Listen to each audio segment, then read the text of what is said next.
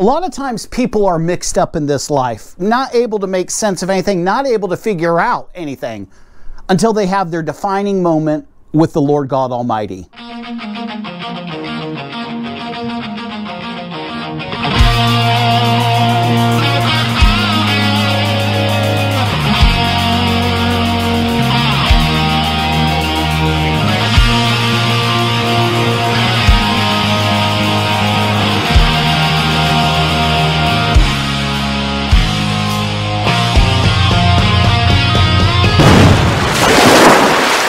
Is the Man Cave. Boom! I love you guys. Hey, thank you so much for watching the videos, guys. I appreciate it. And if you haven't subscribed to my channel, would you go ahead and hit that subscription button and that bell? And every time I put one out, you're going to be notified of it. I also want to say, I love you, to all my supporters and Patreon. Guys, you are the best. Absolutely. You are keeping Matt out of the factories, bros. But hey, from the bottom of my heart, a big thank you to my Patreon supporters, my Buy Me a Coffee supporters, and my PayPal one time gift supporters. All three of you are the tip of the sword. And again, you are a blessing to me and my family. In all of our lives, we have a defining moment. And a lot of times until we have that moment, we're kind of likened unto a fish out of water. When we look at the Apostle Paul, one of the things that we're going to see is a structured life. Meaning, from the outside, he was a Pharisee of the Pharisees.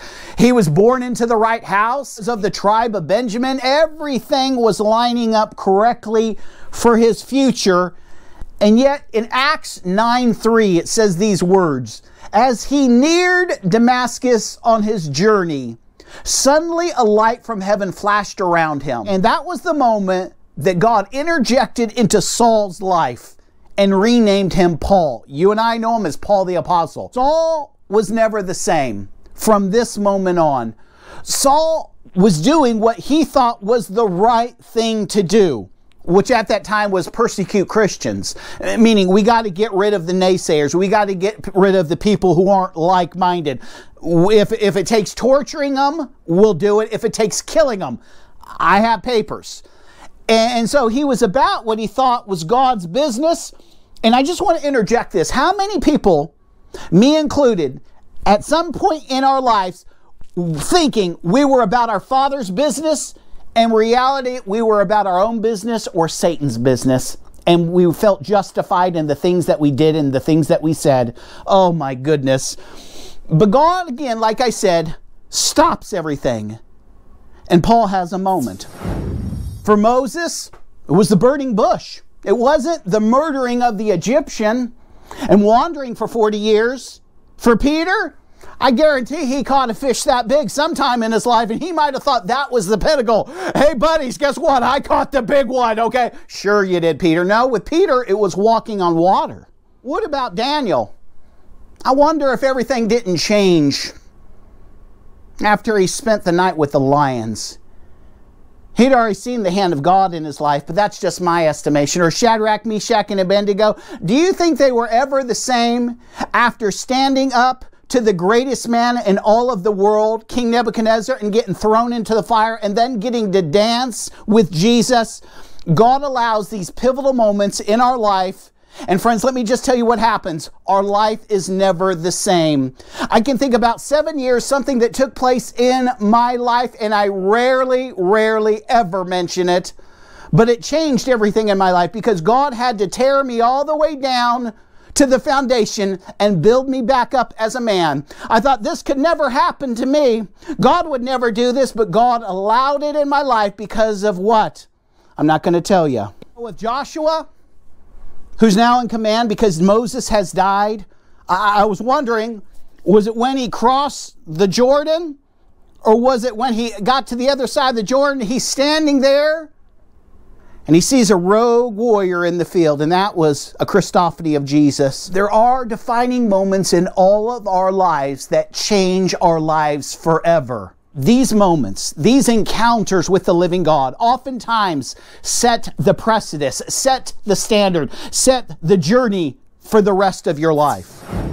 You have the, the Bible and all the characters in the Bible and their lives, and we could pick and glean all their defining moments. I think of Elisha when Elijah was walking through the field. And what was Elisha doing? He was plowing the field with the 12th set of oxen.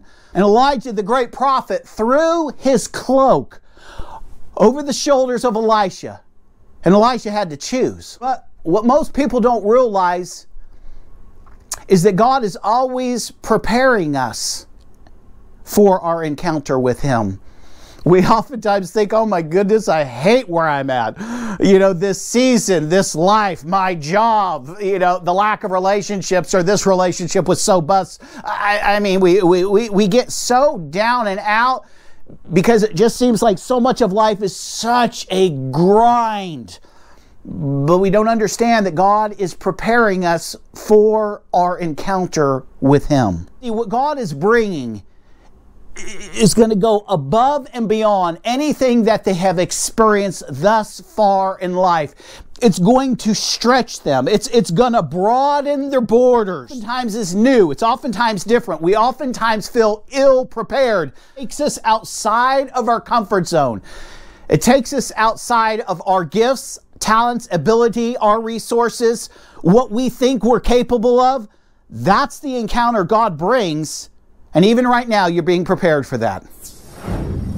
And listen very carefully. When God intersects our life, oftentimes at a, what we would call a crisis of belief, you got to choose. What if Elisha said this? My parents are rich.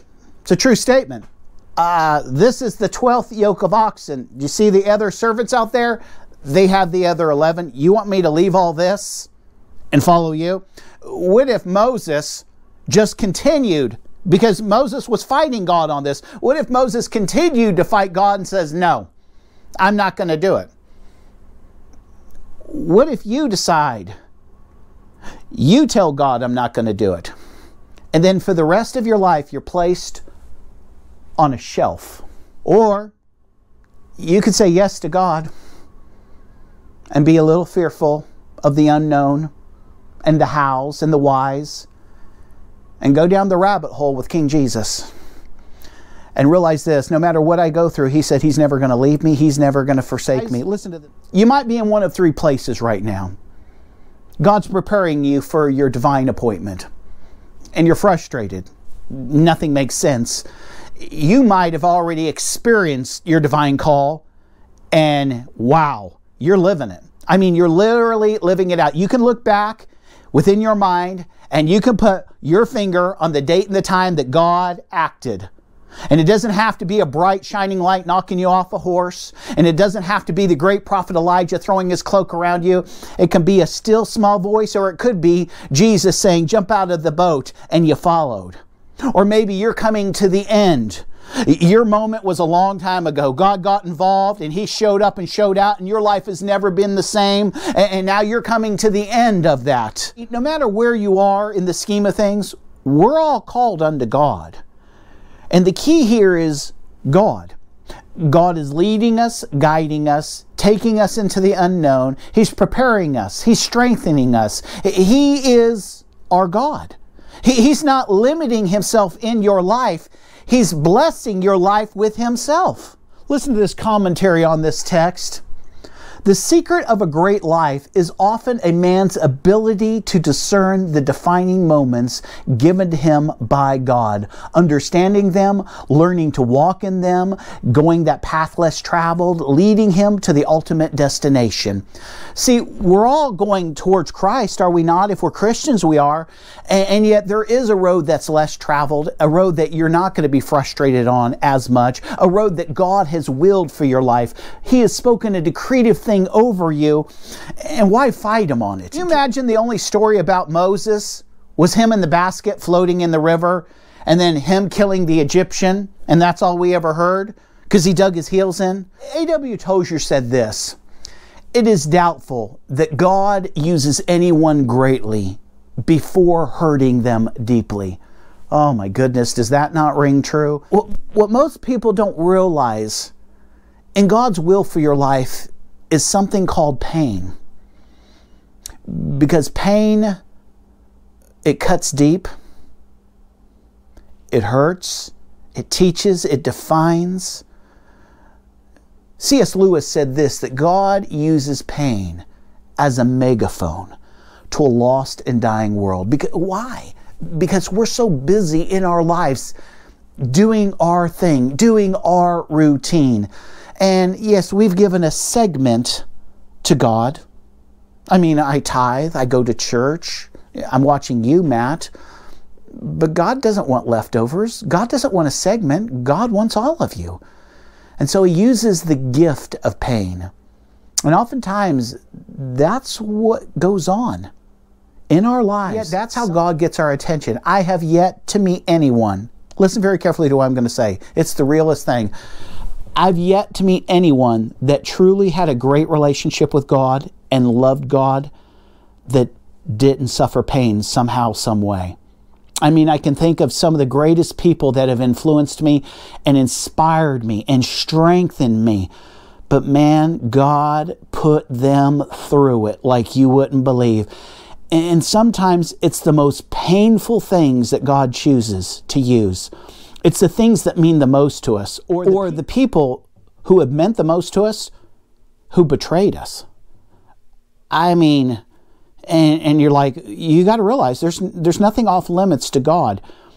God says He's going to sanctify you, whether you like it or not.